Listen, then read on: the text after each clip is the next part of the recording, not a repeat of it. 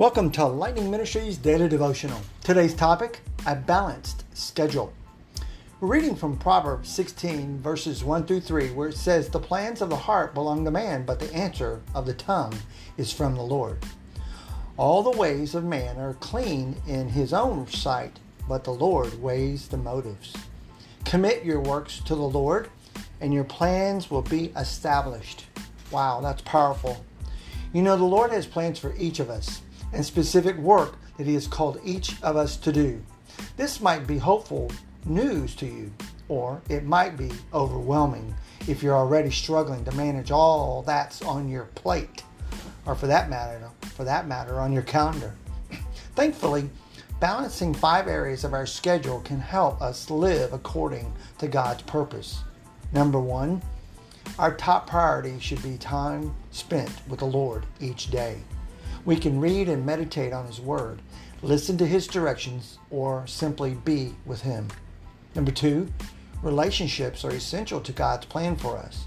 We should allow time to family, friends, since in Galatians 6 2 it says, bearing others' burdens fulfills the law of Christ.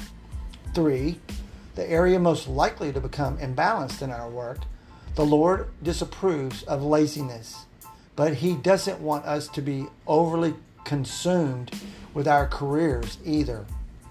Number four, it's vital to take care of our body, allocating adequate time for rest, recreation, and exercise, even if it just means taking a lonely stroll each day out into a park or on the street in your neighborhood.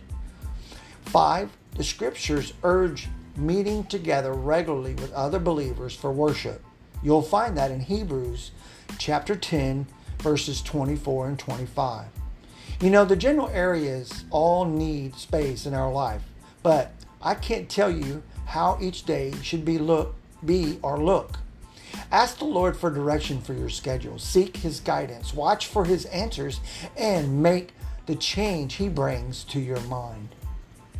He's willing to talk to you. You know, I realize that if we want the Lord to be number one in our life, we have to consider how we spend our time. I know we're so busy and bustling and rustling in all that we do, not only with our families, our kids, our communities, and even the places where we work, but realize the first priority in all of our lives is to seek God first, and all those other things will be given to us. I cherish this day that He has given me to share this message with you. I ask you to share it with a friend or maybe someone else that needs to be encouraged. I want to thank you for coming today. Leave us a comment, leave us a message. We're really encouraged by that. And if you're able to give, I would encourage you to give. If you want to become a partner, I would encourage you to partner with us on a monthly basis. And if not, remember, the Lord loves you and He has a purpose for your life. Seek Him first in all that you do. Thanks for listening. Have a blessed day.